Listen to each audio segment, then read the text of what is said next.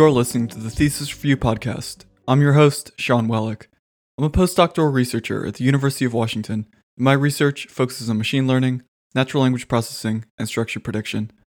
On the Thesis Review, I'll interview researchers from around the field, centering the conversation around their PhD thesis. In addition to exploring the technical content, this will give insight into their history as a researcher, allow us to revisit older ideas, and provide a valuable perspective on how their research and the field itself has evolved since their PhD days.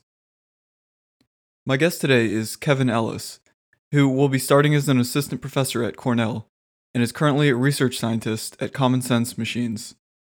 His research focuses on machine learning and program induction, with the goal of building systems that generalize strongly, require less data, and acquire interpretable knowledge. Kevin's PhD thesis is titled Algorithms for Learning to Induce Programs, which he completed in 2020 at MIT's Department of Brain and Cognitive Sciences, where he was co advised by Josh Tenenbaum and Armando Solar Lezama. We discuss Kevin's work at the intersection of machine learning and program induction, first focusing on inferring graphics programs from images and drawings. Then we talk about Dreamcoder, a fascinating generalization that finds programs by automatically building a library of subroutines and leveraging a search procedure guided by a neural network. We touch on various topics throughout, like programs versus language, classical versus modern techniques, and where he sees this area moving in the future. The thesis review is available on SoundCloud, Apple Podcasts, Google Podcasts, and Spotify. If you're enjoying the show, please leave us a five star review on Apple Podcasts, and be sure to follow us on Twitter at Thesis Review. If you'd like to support the podcast, you can make a one-time donation at buymeacoffee.com slash thesis review or become a recurring supporter at patreon.com slash thesis review. There are links to the thesis and the papers that we mentioned in the show notes. Here's Kevin Ellis with Algorithms for Learning to Induce Programs on the Thesis Review.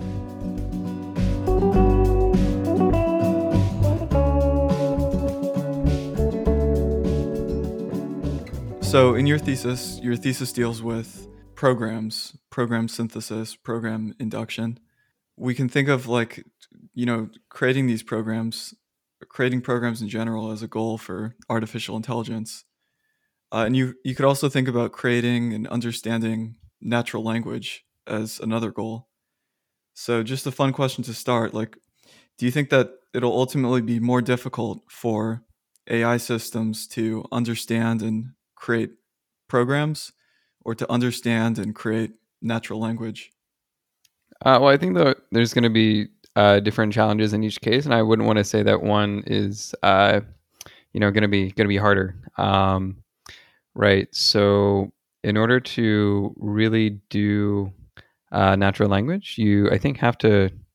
Uh, it's, it's, sort of more AI complete than uh, program synthesis. Uh, you could, mm-hmm. for example, imagine a uh, really competent program synthesizer that really just doesn't know much about the world, but it's very good at like, you know, writing programs that uh, act as proofs of difficult theorems. Mm-hmm. Um, one dimension along which program synthesis might be harder is that uh, it's it's not I think going to be as uh, amenable to these big data, big deep learning types of methods. Um, like there's just not as much um, code out there which is good to train on in the same way I think that there's a lot of good natural language out there that there is to train on. Um, mm-hmm. And if you think about how humans learn language and how they learn to code, they're actually really different. Uh, so, for example, to first approximation, humans actually kind of can learn natural language just by hearing a bunch of stuff spoken to them and being in the real world. Whereas mm-hmm. uh, no one attempts to learn how to code from scratch through immersion. Uh, we don't put uh, computer science freshmen uh, in front of a computer that shows them GitHub and have them just uh, read it until they're a good hacker.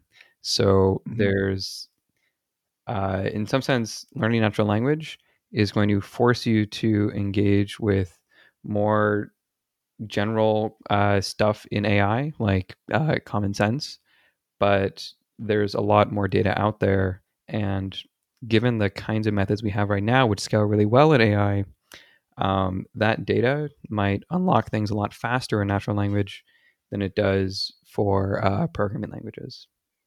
Uh, but taking like a more like philosophical sense on this, um, like do we do we uh, need systems which can process natural language in order to understand um, and use computer languages? Um, I'm not really sure that we do, or at least I think that there's a lot of interesting problems in program synthesis where you don't need natural language.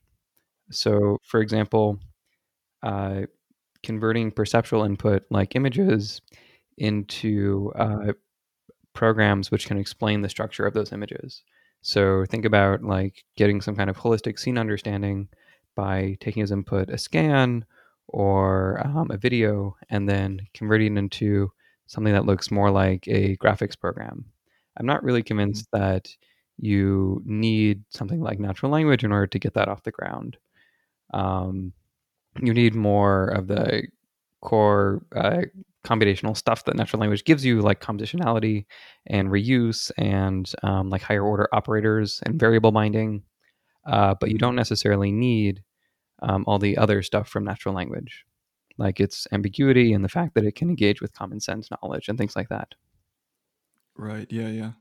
I guess another difference is that with natural language, you you have to have these notions of common sense or almost like feedback from other humans or from some environment in order to verify whether what you're saying is uh, kind of valid language. Whereas with programs, at least in some settings, you have some way of verifying the program, at least whether it's uh, kind of like a well formed program. And so the types of feedback in each situation seems a bit different. Yeah, it's interesting that you raise the communicative function of natural language. Um, one, the the thing that got me into like Lisp and functional programming, um, and which influenced me a lot in my research was this book, The Structured Interpretation of Computer Programs, mm-hmm. um, which is kind of this classic book on Lisp. Um, and I remember in the first chapter it said something which really stuck with me, which is that uh, computer programs are meant first and foremost as a way of communicating algorithms to other human beings, mm. and only incidentally are executed by machines. Um, I think you know that that's kind of a strong statement, but there's this extra communicative function of programs which um, does actually kind of parallel some things about natural language, like how we uh, try to say things which aren't just precise but also like informative or not just uh, correct but also like conform to certain like uh, pragmatic considerations. Mm-hmm. Um, and there also might be like analogs of pragmatics for writing programs, which help make them uh, help be- help allow them to better fulfill this communicative function of uh, coding. Right. Yeah. Yeah. Yeah. So then you mentioned getting interested in functional programming. Was that before the PhD? Like, how did you get interested in this general area and then eventually decide to uh, research during your PhD? Yeah, so I, I came at this um, when I took a computational cognitive science class um, as uh, sort of toward the end of undergrad. Um, I took Josh Tenenbaum's computational cognitive science class, and I think at the same time I was taking the theory of computation class. Um, so I was learning about Bayesian inference at the same time that I was learning about Kolmogorov complexity. Um, and one thing that I was really interested in um, and uh, still find interesting is uh, just the generality and flexibility of human intelligence. Um, and that to me seemed like one of the most puzzling things and one of the things that um, I most wanted to get some insight on by taking some cognitive science classes. Um, and the fact that I was t- studying cognitive science concurrently with learning about uh, some theory of computation and had some functional programming experience uh, made me wonder whether uh, one way of getting the same kind of flexibility into uh, AI systems would be to allow them to uh, write new code. Uh, the motivation for this being that uh, if you wanted a kind of maximally general representation, then you'd want to have something which is Turing complete. Um, and so I, I sort of started out thinking that it would be great if we could make systems which could just explore arbitrary spaces of programs. And then if they could actually do this efficiently and if they actually were engineered in ways that scaled, then in principle, this would give you a knowledge representation which uh, could capture a lot of the flexibility of uh, human intelligence. Mm-hmm. Um, you know, I, I, don't, I am really become more of a computer scientist, and I don't want to like take a uh, stand here on whether what's going on in human heads when they're flexibly rearranging their knowledge and learning things which may be very different from what they've learned in the past is that they're actually you know uh, sort of reprogramming themselves in some interesting sense or whether this is more of a useful metaphor which um, suggests certain ways of engineering machine intelligence. Mm-hmm. But this was, at least at the beginning, what got me uh, interested in this way of thinking about AI.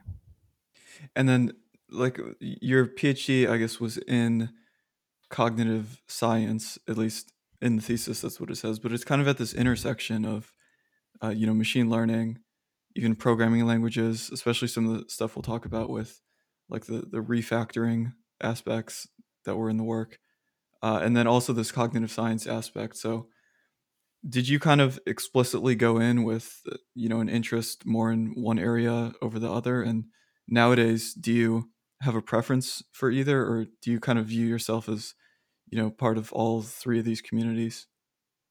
So at the beginning, I definitely thought of myself as uh, maybe being a cognitive scientist. Mm-hmm. And the reason for that is um, that I think they ask really interesting questions. And if I, uh, you know, I, I entered all this stuff just being really curious about how human minds work. Mm-hmm. Um, and then as I started grad school, it became clear to me that um, I just liked algorithms a lot and wanted to spend my time thinking about algorithms and working with uh, code and things like that. So I made more of a pivot to AI early on. Um, so maybe one way of putting it is I was drawn to the questions of cognitive science, uh, but to the methods of computer science. Mm-hmm. I see. And then, just as background, like for those who might not be familiar with it, um, could you just introduce these terms like program induction and program synthesis, since this is kind of a focus of your thesis work? Yeah, absolutely. So, program synthesis is the problem of coming up with algorithms which generate programs, so executable source code like Python or Java or some domain specific language, uh, given a specification of what that program should do. So, for example, you might write down a logical formula which says, I want a program which inputs a list, outputs a list. Uh, it will return a permutation of the original list, and um, uh, every element must be at least as large as the preceding element in the list. Mm-hmm. So that's a specification for a sorting algorithm. And a program synthesizer would take as input that specification and then output source code, which sorts lists of numbers. Mm-hmm. Program induction, uh, at least the way that I'm using it here, refers to learning programs inductively. So when you have an under constrained specification given by some uh, data, so maybe some input outputs, or maybe you have some examples of images generated from a program and you want to infer the kind of drawing or graphics routine that gave rise to it. Or you can imagine other more creative kinds of program induction like you hear some sounds and you want to come up with like the audio mixing circuit that gives rise to those sounds. And what all these problems have in common is that there's some kind of uh, inference going on. So there's ambiguity as to what the correct program is and you get some kind of evidence um, some kind of outputs from the program or something like that so it's uh, more like a learning problem and less like a um, uh, planning problem or constraint satisfaction problem.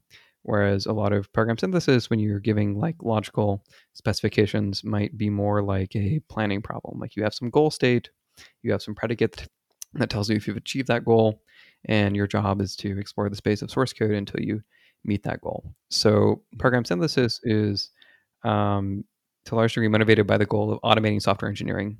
So uh, coding is very hard for people. We're um, often make mistakes in our code. These bugs can be costly. We want to make sure that um, our programs do what we want them to do. So if we could just write down in very precise terms what the program should do, uh, then we could have some guarantees that what the synthesizer produced was correct. And also, uh, programming is often very tedious. So if we could automate a lot of tedious coding by just specifying at a high level what the program should do, then that would be a big gain for productivity. Mm-hmm. So synthesis often focuses on making things uh, more reliable and also making things less tedious. Uh, program induction often uh, is interested in uh, like kind of AI problems. So the idea is that we're treating a programming language as a knowledge representation.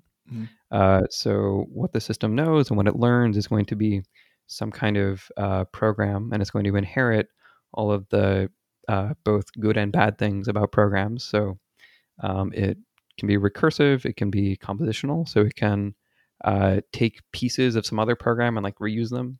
Um, but uh, it's also going to be expressed in code instead of natural language. Mm-hmm. So you have to understand code in order to know what this is. what the program induction system is doing.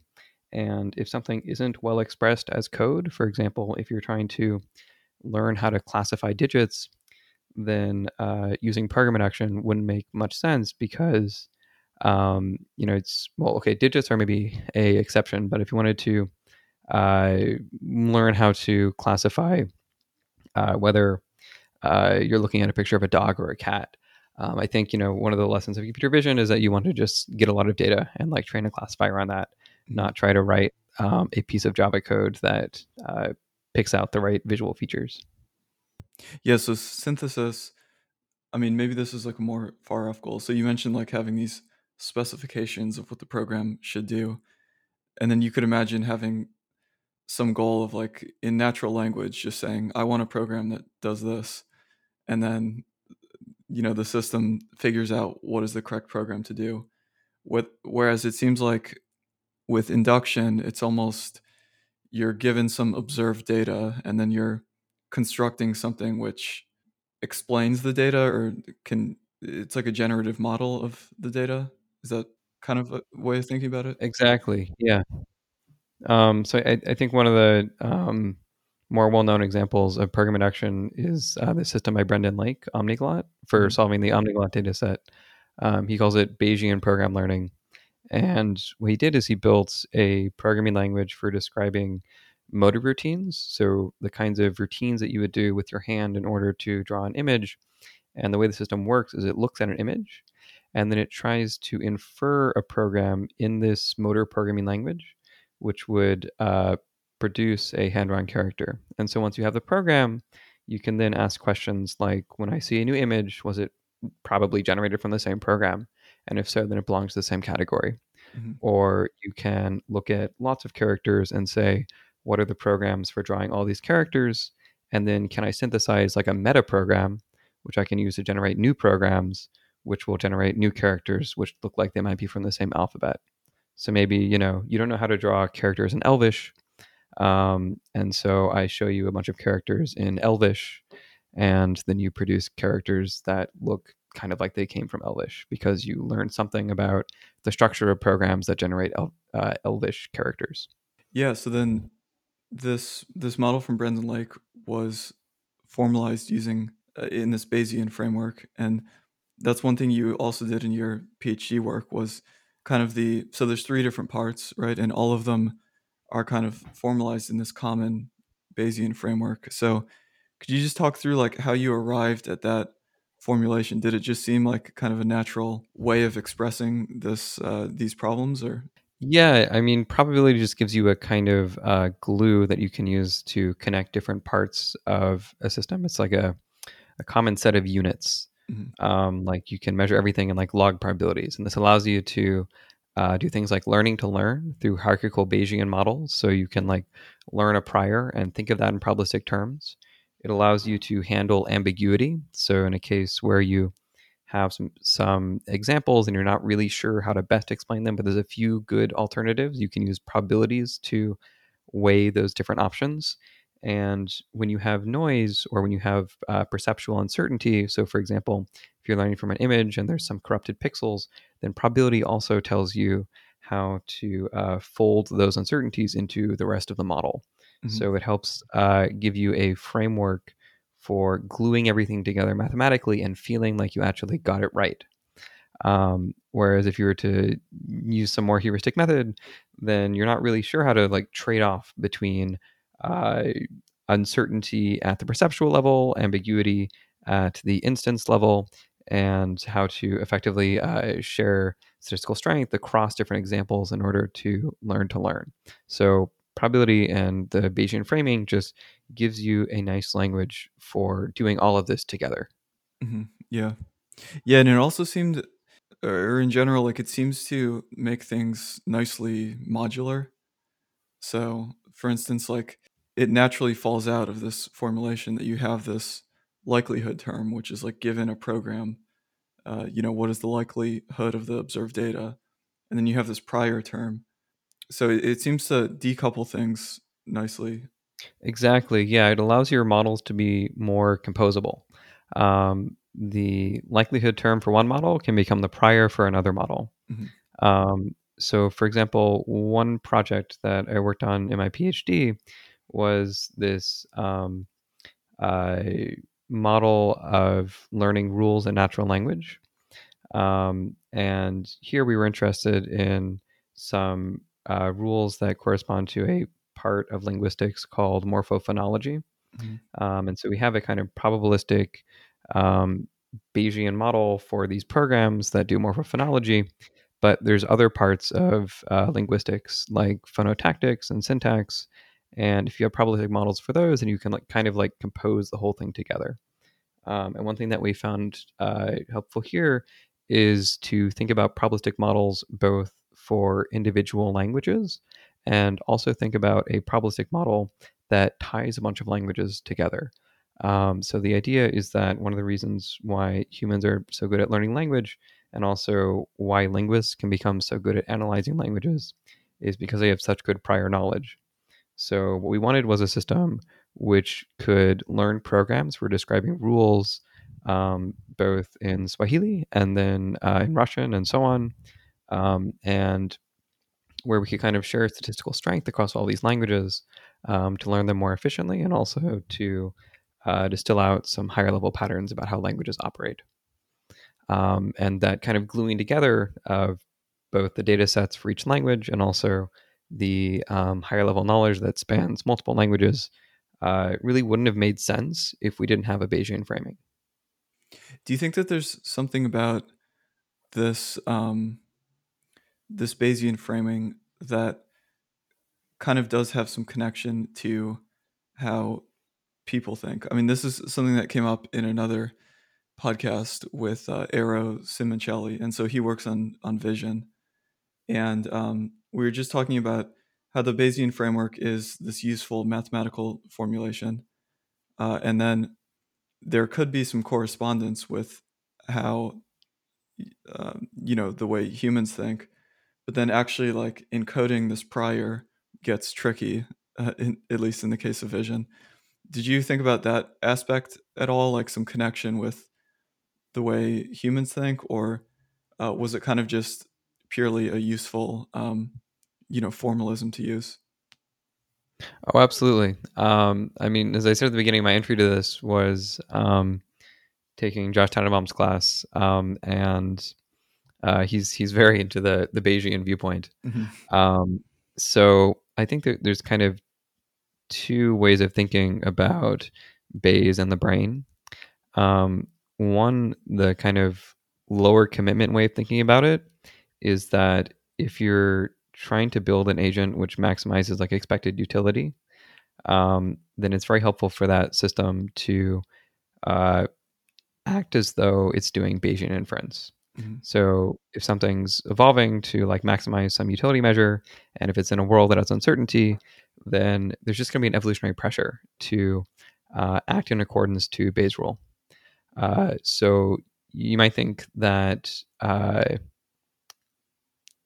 learning procedures which uh, act in Bayesian ways would just kind of naturally pop out. But uh, that's that's a much weaker commitment than saying that what's really going on in the brain is that you're doing Markov chain Monte Carlo or you're doing Hartwell Bayes or something like that.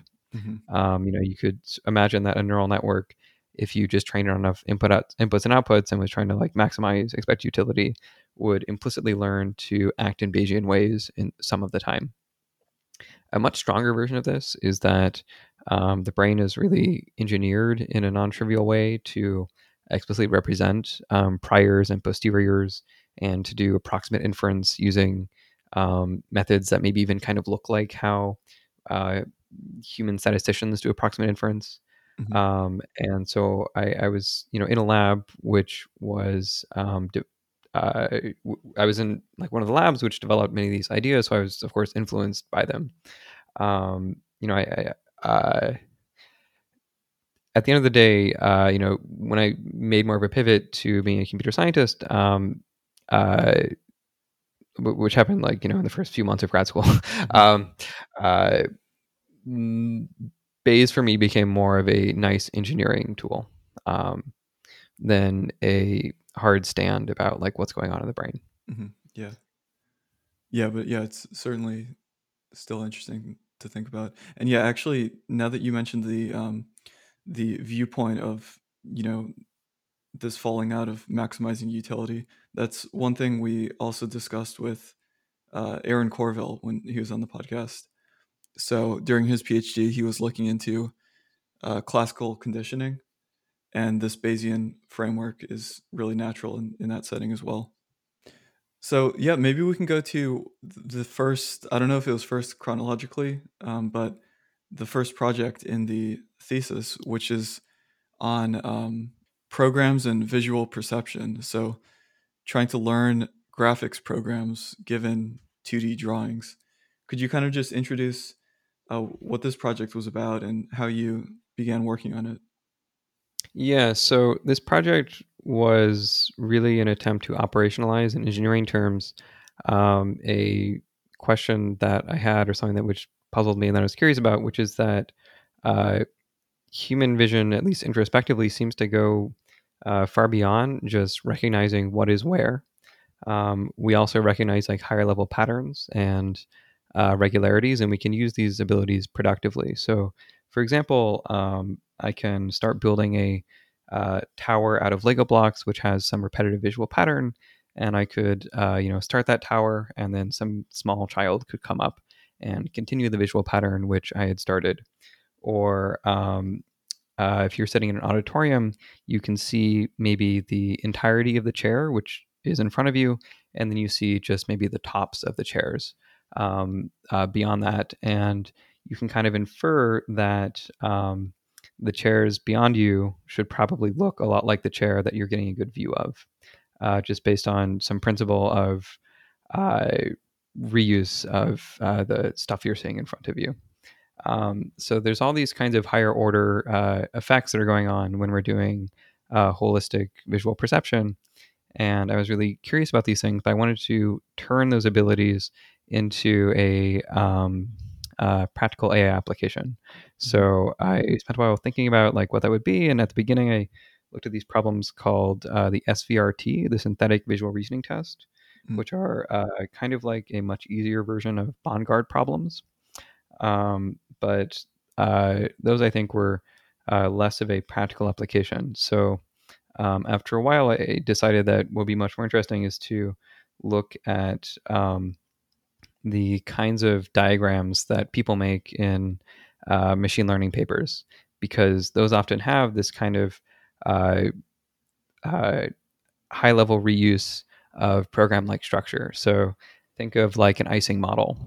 Um, if I drew part of an Ising model and then included part of it, you could infer just based on the uh, higher order structure of the part that you can see what the included part should be.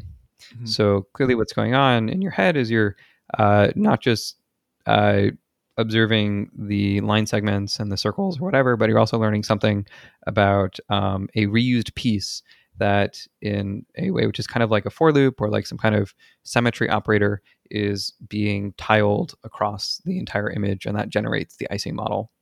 Um, and so this uh, suggested that we should build a system which uh, allows people to more easily make uh, diagrams of things like Ising models or HMMs or uh, things like that. hmm Um, so uh, this project um, uh, worked through uh, look training a neural network to look at a hand drawing um, and then infer the uh, primitive strokes in that hand drawing. Uh, so kind of like detecting the objects like the line segments and the rectangles and the arrows.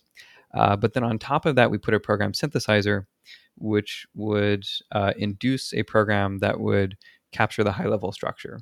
So in the case of an Ising model, it would say that there's uh, you know a circle and then some lines coming off of it, but then there's a for loop which repeats that circle and line segment pattern across the image. Mhm. Um, so once you have uh, this program, you can do things like extrapolate the image. So you can draw a four by four Ising model and then ask the system, okay, what would it mean to make this Ising model bigger? And it can produce for you like a 10 by 10 Ising model just by increasing the loop bound. So this is uh, inspired by like uh, the uh, Lego brick wall that I was talking about earlier, uh, being extended by a kid who comes up and sees the visual pattern. Mhm. Um, so one thing that I liked about the system is that it really exercised the full Bayesian toolkit that I was talking about earlier. Mhm. Um, there's uncertainty when you look at an individual image as to how to parse it into objects. Um, you can learn to learn across multiple drawings how to better discover these visual motifs. Um, and there's uh, noise and uh, uh, just just kind of uh, uncertainty at the perceptual level uh, because the pixels might be a little bit off or corrupted or something. Um, and so the model we built uh, has programs, but also has like uh, Bayesian glue hooking all this stuff together. Um, one thing that I think is unsatisfying about this project is the fact that we baked into it the uh, primitive types of symbols that are allowed. So, for example, we told the system that it lives in a world that has circles, lines, rectangles, and arrows. Mm. Um, and we constrained it to only ever predict those things. Whereas one thing that humans can do, that human artists can do, is they can, you know, look at a new class of images and figure out what are the what's the basic inventory of symbols that does a good job of describing this new domain of images. Um, so we kind of solve the symbol grounding problem by telling it ahead of time what the symbols are, and by having a uh, neural network that could parse the raw perceptual input into those symbols, and then uh, having those intermediate symbols, which are just the objects in the image, act as a kind of liaison between the uh, raw pixels and the high level program. So we're going from pixels to uh, the symbolic representation, which has like circles and arrows, and eventually to a high level program. But we told it ahead of time exactly what that intermediate symbolic representation should look like. Mhm. Um, so one thing that I'm interested in doing now is kind of relaxing that assumption and thinking harder about the symbol grounding problem and building systems which uh, discover both what the vocabulary of symbols should be at the same time that they discover how to assemble um, higher level programs that describe how those uh, symbols are related. Yeah, I see. Do you have a sense of how kind of difficult of a problem that is? I mean, I'd imagine that one difficulty is that there's a wide space of things for the there's a wide space of symbols for the network to choose and it's not necessarily going to choose ones that correspond to, you know, things like circles and and squares, but I don't know, maybe there's some constraint based on the way the programming language is uh, laid out that solves that or yeah like what are some of the difficulties Yeah, so that, that's an interesting question. Um, so, in theory, you should be able to infer a good symbolic basis right from the uh, original input data. So, in theory, if you give it a bunch of line drawings with circles, it should infer that the basic symbols in this domain are lines and circles. Mhm. Um, on the other hand, as you're pointing out, um, without some extra supervision, telling it what kind of symbols are going to be useful for uh, human beings. It might just decide that there's some other basis, which maybe is better in a, a particular Bayesian sense or is more compressive, but which might be harder for humans to understand. Mm. Um, so, uh, when we built Dreamcoder and applied it to images, it discovers a lot of visual concepts. So it's kind of learning um, uh, symbolic abstractions uh, straight from the pixels and deciding what symbols it should have. But one thing we found is that it sometimes picks uh, symbolic abstractions that are unnatural from a human point of view, even if they're uh, still really good at um, learning how to draw a corpus of images. Mm-hmm. So, one thing that one of my main collaborators on Dreamcoder, Kathy Wong, has been working on um, is a system for uh, learning programs where there's some natural language side information. Mm. And this extra natural language supervision allows you to uh, learn better symbol groundings. So, for example, if you see some images with circles um, and you can see that the natural language uh, for each of these images happens to always have this text C I R C L E circle, Mhm. then that should be a really strong cue that you should introduce a new symbolic abstraction uh, called circle. Um, whereas if you happen to have a lot of data which had 17 sided polygons, um, then maybe in a kind of Bayesian sense, the right thing to do is to introduce a new concept called 17 sided polygon. um, but if you never have any natural language which picks out a specific word for that concept, then it's probably a bad idea to add that symbol to your uh, set of abstractions. Yeah, yeah. So natural language can kind of constrain and inform the ways in which you solve the symbol grounding problem. That's really fascinating. Yeah. One in, one interesting aspect to me was the idea of incorporating this uh, kind of classical, if you want, synthesis method. So I think the one you used here is called the sketch into the overall uh, workflow. So I think like the way you described it is that the neural network or the um, learned component learns to essentially generate hyperparameters or parameters that are used to um, then kind of call this synthesizer. Is that kind of the high level idea? And is this kind of a standard thing to do in this program induction? Yeah, so just provide some background. Um, these so-called uh, maybe classical methods in program synthesis, things like Sketch or like SMT solvers, um, they're extremely powerful, and they also were not originally designed for program induction problems. Mm. And so, one thing that um, I've been really curious about and done some work on is how we can just tap into all the work that's been done for you know literally decades on developing good symbolic solvers um, and uh, both use them for program induction and also use learning methods in order to make them more scalable. Mhm. Um, so in the hand drawings work, as uh, you said earlier, the way that this integration happened was by using a learned component to kind of uh, learn how to set all the knobs on the symbolic um, search engine, this thing called Sketch, which uh, my advisor Armando developed Mm. um, in order to make it more efficient. Um, and in the case of Dreamcoder, um, we did something which is similar to uh, an earlier work called Deepcoder, which um, works by learning how to look at a problem, so like an image or some input outputs, and then produce a vector or matrix of probabilities, which then bias a very fast symbolic search. So it's just a very fast but very dumb symbolic search. But the point is that if it's guided by a learned system, then something that's fast and dumb can actually take you pretty far.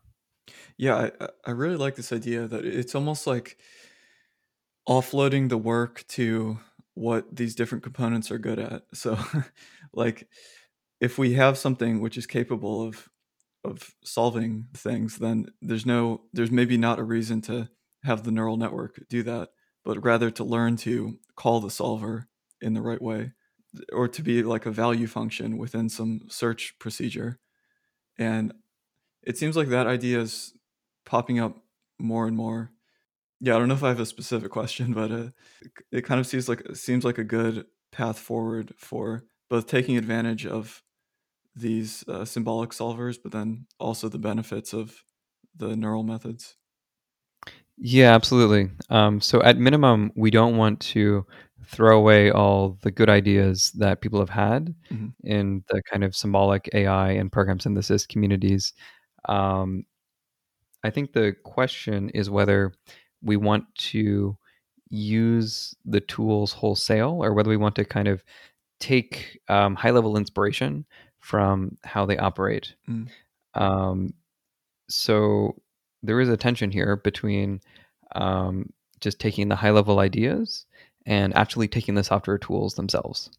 Um, so, for example, um, the differentiable inductive logic programming system developed by Richard Evans, uh, sometimes called DILP for DILP, differentiable inductive logic programming, mm-hmm. um, does inductive logic programming. So it's a kind of uh, classic AI task, um, but it uses uh, basically none of the techniques of um, symbolic inductive logic programming. Instead, it kind of compiles the whole thing into a uh, differentiable relaxation and then uses uh, deep learning, so like stochastic gradient descent on a uh, large model um, to uh, actually uh, infer uh, logic programs in this case. Mm-hmm. Um, and then actually, Richard Evans did some work a couple years later um, which you can read about in this paper of his called Making Sense of Sensory Input, um, where he kind of turned that on its head and um, said that he's going to actually use a SAT solver, so a kind of classic symbolic AI engine, and literally using the pieces of the, or sorry, the uh, software tools that come from that community for SAT solving, um, and is instead uh, doing inductive logic programming that way. Um, and in his latest paper, he's even uh, he's sort of turned the whole thing on its head and is actually learning a neural network um, jointly with the logic program, but learning the neural network using a SAT solver. Huh. So he sort of started out taking um, a classic AI thing, uh, inductive logic programming, mm-hmm. and then just taking the high level idea and doing it all with deep learning. Um, and now he's uh, doing uh, the classic AI thing using the classic symbolic toolkit and also doing the um, uh, neural network using the classic AI toolkit. Yeah, I see. So overall, like after this, after this uh, project, do you have a sense that like uh, you said, like one of your conclusions is that programs are compatible with perception. Uh, just like more generally speaking, do you think that the kind of messy, continuous nature of perception, uh, there are like useful ways of of marrying this more formal, discrete program-like setting with that, or what's your kind of overall impression? So I think it's helpful here to look at how human beings uh, model uh, objects in the world, so things you would perceive with vision, um, when they have both uh, continuous or messy or organic structure, as well as crisp, discrete programmatic structure. Mm-hmm. And if you look at modern CAD engines, um, they allow you to do like freehand drawing, and they also allow you to have for loops and variables and subroutines and recursion and extrusion and polygons and things like that. Um, so the representations exist for combining all of these things. And we already know that these representations are useful for humans. Uh, human engineers use these to design parts. Human artists use these to uh, do Pixar. Mm-hmm. Um, and so the question is whether we can come up with algorithms which can operate over those same representations. And in doing so, um, we already know that if we can do that, that we'll get all of the stuff um, uh, that like human engineers can build inside of CAD. Um, but also, uh, ideally we should get uh, representations that humans can understand and build on and remix and which are really useful for designers and for engineers. Mm-hmm. So one of the draws of programs is that programs really are the representation in which um, essentially all the digital world is constructed and increasingly a lot of the physical world. Um, we, you know, inhabit a world where a lot of the stuff, if you are um, a computer scientist who, you know, works in an office, a lot of stuff around you was actually designed on a computer. Mm-hmm. Um, so we live in a physical world that is kind of an artifact of the digital world of programs.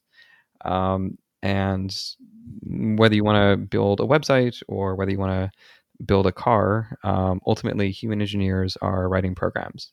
So if we want to make AIs which participate in that whole engineering ecosystem and where there can be kind of a back and forth between humans and machines, then programs seem like a pretty good bridge. Um, and I think that the challenge of uh, making systems which can simultaneously handle uh, messy stuff, stuff that's more continuous, and also stuff that's more discrete and programmatic, um, is already sort of solved by all these programming languages, which allow us to design things that have both of those elements. So the the challenge is really coming up with the program synthesizer. Mm-hmm. I see. Yeah, and then so there's a whole nother section on um, this really interesting project with computational linguistics, which I think you alluded to.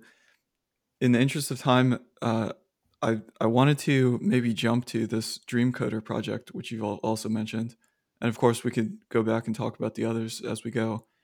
Um, so this Dreamcoder is a really cool idea that um, draws on this idea of like a wake sleep algorithm it's again doing this this program induction, but then also has these aspects of kind of learning to build up a compact library of routines for writing those programs and there's just all these cool ideas wrapped into it. So I, I, hope we can go over some of those. Maybe first is like a backstory did this dreamcoder project kind of evolve uh, was it kind of a result of working on these other projects?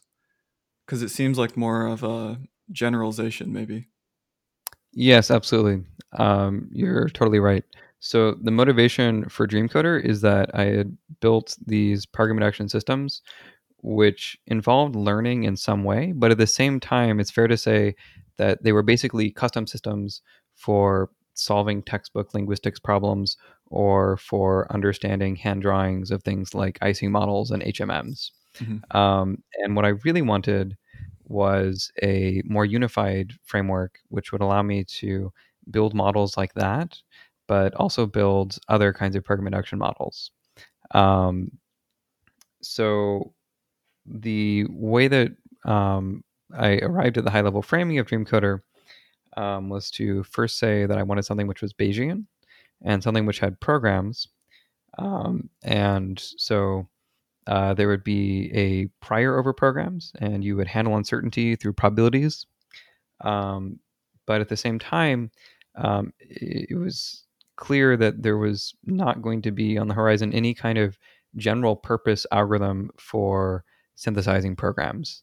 Um, there needed to be some kind of domain specific knowledge, um, which for each class of programs uh, told the system both what the program looked like and also um, how to find those programs. Mm-hmm. So if you're trying to write programs uh, which make web pages, the source code looks totally different from the programs which uh, build physical objects, for example. Um, so any kind of system for uh, doing program induction in more general settings would need to be able to accommodate that full spectrum of different programming languages, and ideally even to learn important things about what the language should look like. Um, this was also when I was running into problems with scaling combinatorial search. So one of the reasons why uh, program induction is hard is because uh, programs are these combinatorial objects. There's no uh, gradient information. It's hard to know um, how to find a program which does a good job of explaining some data. So uh, what we needed was something which could learn how to efficiently search for programs. Mm-hmm.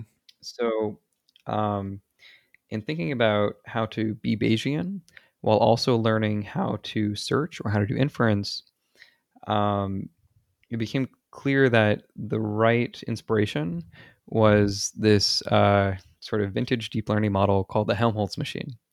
Um, and this was kind of the original wake sleep algorithm, and um, it learns a neural network called a generative model um, and a neural network called a recognition model. And the generative model learns how to uh, make data that looks like the actual data, while the um, uh, recognition model learns how to uh, do inference in that generative model. Mm-hmm. Um, so we kind of ported that idea to the uh, program synthesis setting, saying that a generative model would tell you about what programs should look like.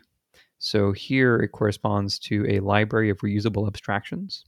So um, these would be kind of like uh, what are the pieces of code which are useful for solving some class of program induction problems. And then the recognition model would be some kind of neural network which would guide a program synthesizer. And you would train these things jointly. So um, you would train the recognition model. So you would learn how to synthesize by just drawing samples from your generative model, which means making random programs and then seeing what they do and then trying to synthesize the program from its behavior. Mm-hmm. Um, and you would learn this generative model, um, this library, by hunting for good abstractions which are shared across solutions to many tasks. Um, an, another big inspiration for this um, was this earlier work from uh, the Tenenbaum lab by Eyal Dechter called exploration compression. So the exploration compression algorithm uh, learns a library of reusable pieces of programs, so little subroutines, um, and it alternates between using this library to solve new synthesis problems and then updating that library by trying to compress out reused um, uh, pieces of code. So it, it, you can think of this as like a hierarchical Bayesian model where you're sharing statistical strength across all of these synthesis tasks. And at the highest level, everything is being generated from some library of reusable abstractions. Mm-hmm. Um, so you can write down one big generative model, which captures um, both this hierarchical learning to learn and also this neural network, which is uh, guiding the synthesis for uh, each task. So then the this recognition model, so it, it's a neural network and it takes in a task or task specification, right? And then it gives a distribution over different programs. It does, yeah. Um, the way to think of it is a recognition model can be anything which looks at a problem to solve and then produces something which can act as a language model over source code. Mm-hmm. So, in one limit, you could imagine a recognition model which just um, acts as a unigram model. So, it inputs a task and outputs the probabilities of a unigram model. Mm-hmm. Um, and that would qualify as a recognition model in this framework. Yeah.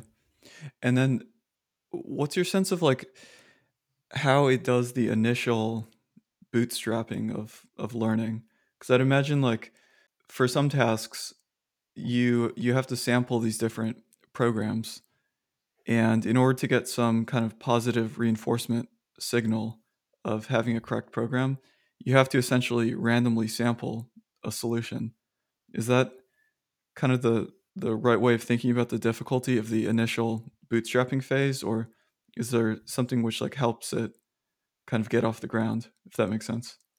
Yeah, so there is something which helps it get off the ground. Mm-hmm.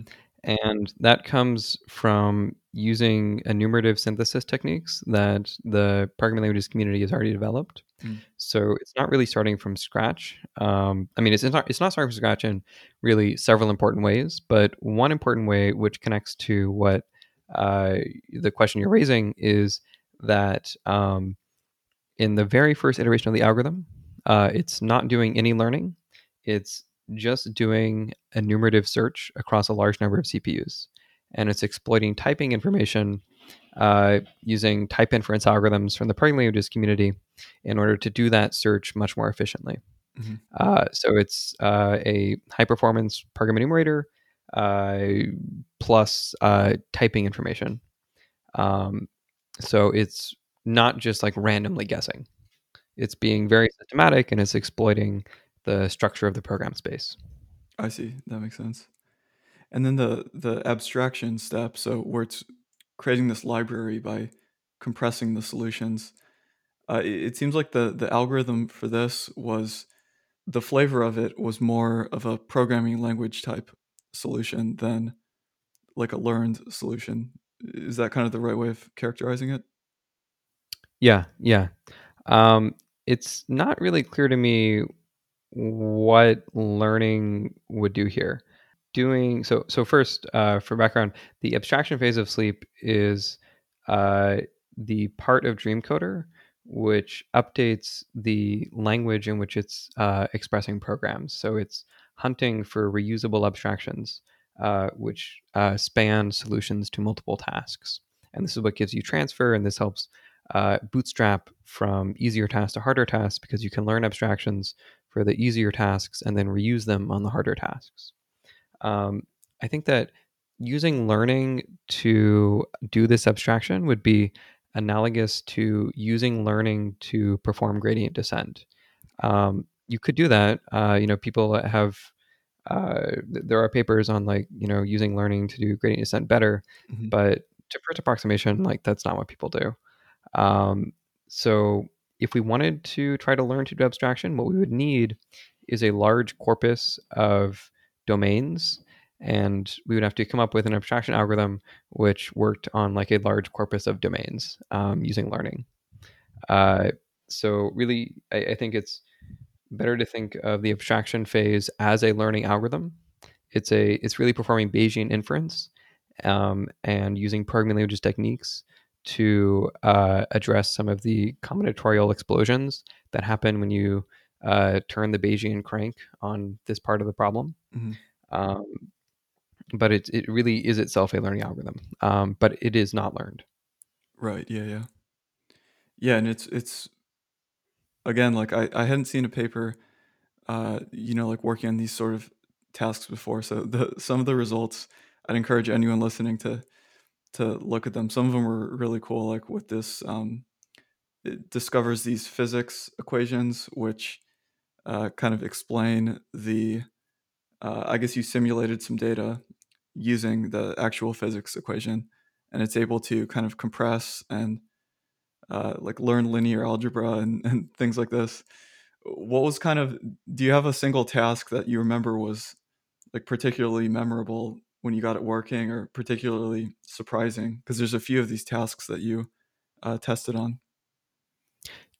Yeah, I would say that visual symmetry was the one that was the most exciting. Mm. Um, so in we applied Dreamcoder to a range of domains, but the one here that I'm talking about are these um, this domain of drawing tasks. So you see an image, um, and you have to write a program which will draw that image.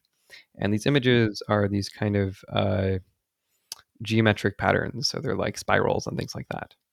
Um, and in the earlier work on um, learning programs for hand drawings of things like Ising models, we just told it about concepts like symmetry. Um, but here instead, what we did is we gave the system the ability to define new higher order functions and the ability to do arithmetic and the ability to control a pen.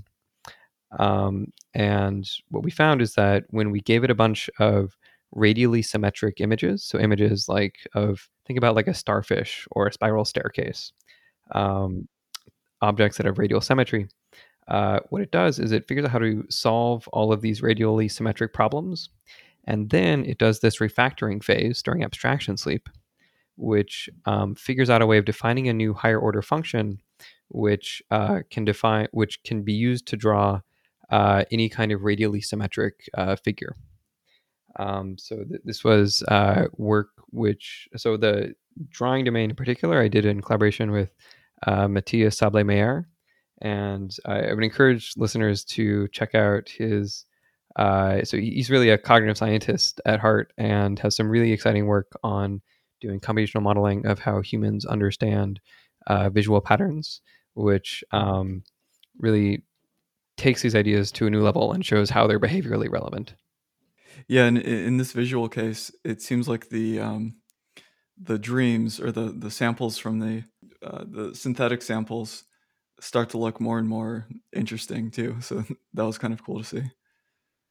Yeah, yeah. So um, the system learns uh, inspired by the Helmholtz machine by generating random programs um, and using those to train the neural network. And so as soon as it's learned the concept of radial symmetry, it can then compose that abstraction with any other abstraction that it's learned and produce these uh, bizarre looking um, radially symmetric figures that uh, you know kind of look like a music visualizer or something like that. Yeah. Um, and I think it really highlights the ways in which um, recursion and abstraction can give you interesting kinds of generalization or um, extrapolation. So many of the dreams are much more um, intricate than the training data, but in some sense, uh, if you look at the programs, uh, they're just recombinations of the same abstractions. So as soon as you have this modularity and this reuse of abstractions, you can actually start to learn algorithms, and algorithms can extrapolate in surprising ways. Um, and uh, the images that you're referring to, I think, are maybe maybe the most like evocative examples of that. They just uh, sort of look kind of crazy. Um, so that, that that was really fun to see. Yeah, yeah, yeah. That that's really the um, that's one of the powerful ideas behind this is like this the difficulty of learning algorithms, and it seems like this overall paradigm is is a way towards that uh, versus like just like directly using a neural network in a typical supervised setup. It seems like they struggle with things like extrapolation. Yeah, so I, I'm really of kind of two minds as to why they might be uh, failing to do that. One might be that they suffer from what uh, I think is sometimes called a propositional fixation. So they uh, have an inductive bias, which is more kernel machine like and encourages them to focus on propositional features rather than higher order features. Mm-hmm. And this is addressed in the case of programs through having um, uh, like recursion and variable binding.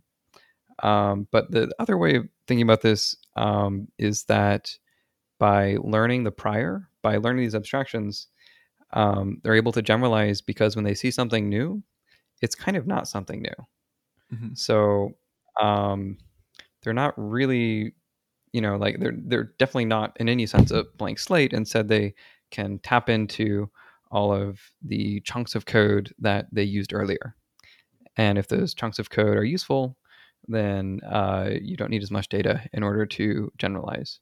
Uh, although, uh, when you use these kinds of combinatorial objects, uh, you no longer get all the nice learnability properties of like neural networks. So there, there's definitely a very there's a huge tension here.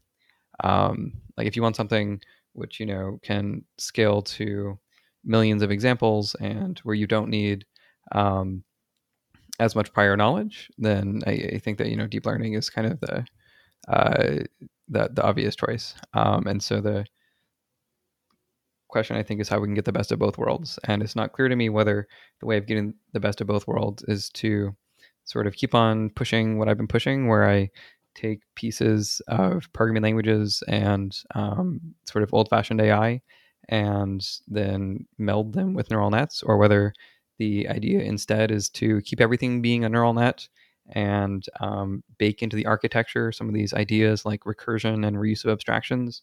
Or um, I, I, think maybe more interesting, the most interesting and most surprising is this work that I called out to earlier by Richard Evans, where he's actually learning neural nets and symbolic abstractions jointly, but all doing it using a SAT solver.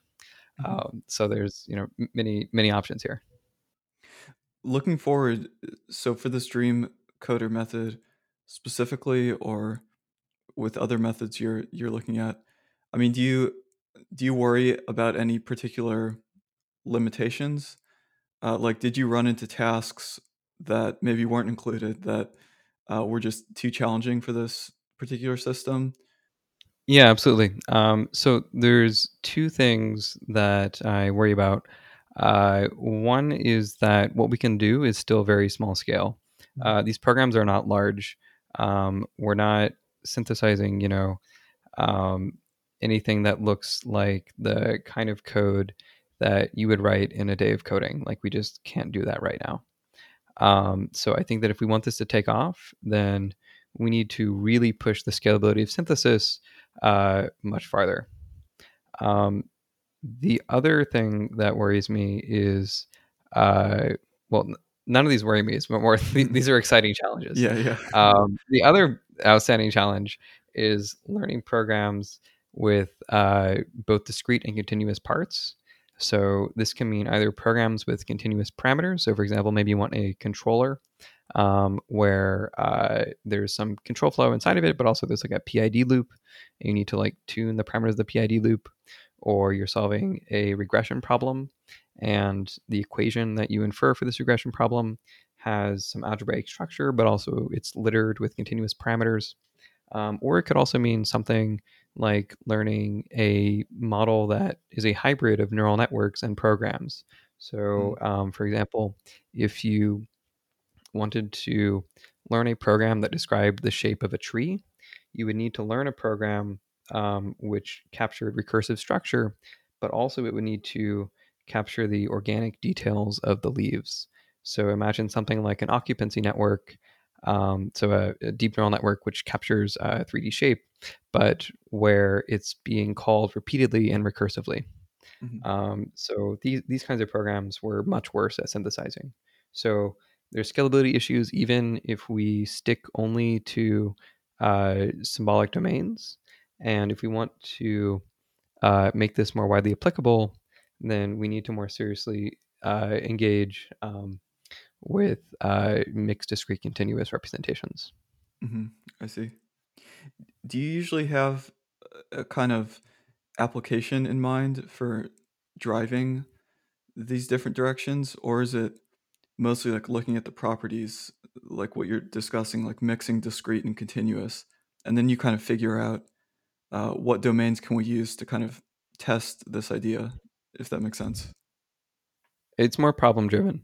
Um, so my excitement about discrete and continuous uh, mostly comes from wanting to uh, make systems which can better understand the visual and physical world. Mm-hmm. Um, and I think in order to do that, you need stuff that has both uh, squishy continuous stuff and like sharp discrete stuff. Yeah. Um, and uh, a lot of the other domains that um, have excited me, excited me, excited me, um, are uh, sort of stuff um, from uh, cognitive science, where I see like humans do X. We have good reason to think that that's an important part of intelligence. So um, I want to understand how we can make systems which do X. So that was part of the motivation for the computational linguistics problem or uh, project, um, where we were saying that uh, linguistic students can learn how to analyze languages from small amounts of data there's good evidence that kids can start to understand language from small amounts of data. So, how can we make a system which can learn patterns in language from small amounts of data? Mm-hmm. Yeah. Yeah, it also seems like this is potentially. So, w- one thing I've personally been thinking about recently is like this theorem proving. And so there's informal proofs and then formal proofs. And it seems like this could have some potential connections with this formal theorem proving setting. I mean, of course, there's like this correspondence between programs and proofs. But even like the idea of building up a library of commonly used routines is almost like, you know, building up a library of previous theorems that you then use to prove other theorems. Absolutely. Um, so I am interested in uh, the connections between theorem proving and synthesis. Mm-hmm. Um, so, as you said, um, in a really precise formal sense, every program corresponds to a constructive proof, and every uh, type corresponds to the theorem that that uh, proof ends up proving. Um,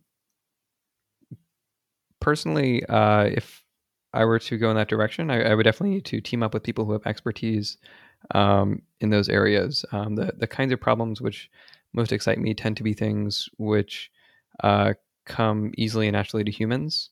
And I think uh, you know doing formal math um, may- maybe isn't one of them. Um, Do you think that um, having some kind of AlphaGo like challenge would be useful for this area, or I mean, because not every research direction needs to have one of these grand challenges, but do you think that that would, like setting up some grand goal to have would be useful for uh, these style of methods or just in general like program synthesis or program induction so i think that um, because program induction is a, a little bit niche uh, the grand challenge really should come outside of program induction mm. so it should be something which um, folks in many areas of ai can recognize and appreciate as being uh, interesting and unsolved um, so uh,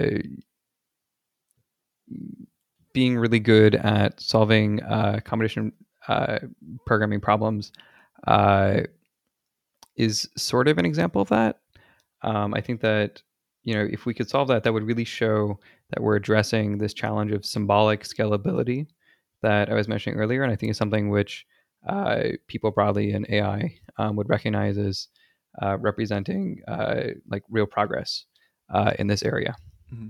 um, in a way that's like not just going to uh, speak to program synthesis people. Uh, pretty soon you'll be starting as a, a assistant professor at Cornell. Did you? I mean, we've talked about some things that you're currently working on and are thinking about for the future, but did you kind of want to just summarize what your uh, kind of vision or, or plans are for uh, when you start there? Yeah, yeah. So um, I'm interested in scaling synthesis um, for software engineering problems um, and really seeing how learning can be useful here. Um, I'm also interested in um, applying program induction to things that look more like AI problems. Mm-hmm. So, doing other kinds of equation discovery where you have some data and what you want to get out is something that looks like a program that you can use to understand um, how that data was generated um, but where crucially a human can go in and read the source code of the program and make sense of what's going on. Mm-hmm. Um, one of the ways that I think we need to uh, uh, get to more complex and longer programs, and the reason why we need to do this is because uh, synthesis is really most useful when it's actually like writing a lot of code for you. Um, is we need to uh, uh, work with modalities where there's enough bits of information to justify a long, complicated program. So, for example, if you're learning a, pro- a program from inputs and outputs, um, then you sort of can't get a program which is longer than uh, some constant factor times the number of inputs and outputs, just because there aren't enough bits in the data to justify it. Mm-hmm. So that means that we need to start learning programs um, from things like natural language or from places where we have a lot of inputs and outputs. So imagine um, like model based RL, where you have lots of uh, interactions with an environment, and every state transition uh, constitutes another example for the program synthesizer. Mm-hmm. Um, so trying to push both on the scalability of uh, purely symbolic uh, program synthesis for software engineering applications and also looking at places in AI where we can use these methods to synthesize a program that might be uh, long but hopefully still interpretable, and where we'll inherit all the nice generalization properties of uh, algorithms. Yeah, well, definitely two really exciting directions, and um, I'm sure there's plenty of people listening now who will be uh, interested in in taking part. Um, I always end the thesis review with two questions. So the first is if you could think back um, to the PhD process and kind of view it as an optimization problem. And if you had some kind of objective function which was guiding your behavior, uh, what would you say it was? Was it um, kind of career driven? Was it curiosity driven? And do you think that it's changed uh, maybe since you started your PhD? Uh, it's definitely changed. Uh, it changed from being more scientific, uh, being more scientific to being a little more engineering. Mm. So at the beginning, I really wanted to um, answer for myself the question of whether program induction can be a good model of uh, certain features of human learning and thinking that I was curious about. So our ability to understand visual scenes or our ability to uh, learn rules and language. Um, and then toward uh, maybe the latter half of the PhD, um, I wanted to know whether or not this could be turned into a useful engineering platform. Um, so whether this could be used to address um, uh, uh, problems in machine learning like generalization um, and interpretability. Um, so the, the the objective really changed, I think. Uh, well, I mean, I, it's basically the, the same, but it, it sort of shifted from being more scientific to being more engineering. Yeah, yeah, I see. And then the final question is if you could think back and come up with one piece of advice, uh, it could be all encompassing or it could be just a useful heuristic. Uh, maybe one piece of advice for a new researcher just getting started. Uh, have clear goals. Um, there's, I, I think that any kind of advice that I would give would have to be tailored to someone's goals. Mm-hmm. Um, and so, really, the kind of advice I give would be more at the meta level uh, know what you want to do and then do it.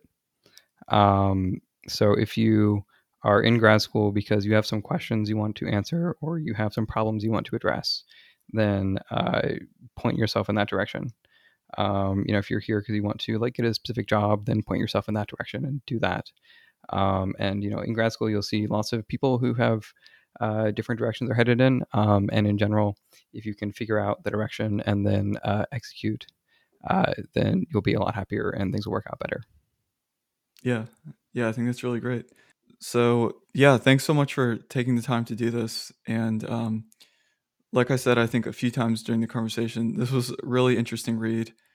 Uh, it it's a thesis that really touches on a lot of different areas. Um, even within machine learning, it seems like it corresponded to ideas that you see in like reinforcement learning, like meta learning, and uh, even things like uh, the idea of like replay, which comes up in a completely different context. And so it, it was a really cool read to see it all kind of in one place. And then for me, it was like a new set of tasks and even a new way of thinking about these problems. So I really enjoyed reading through it. And um, yeah, thanks again for coming on the thesis review. Thank you so much, Sean. This was fun.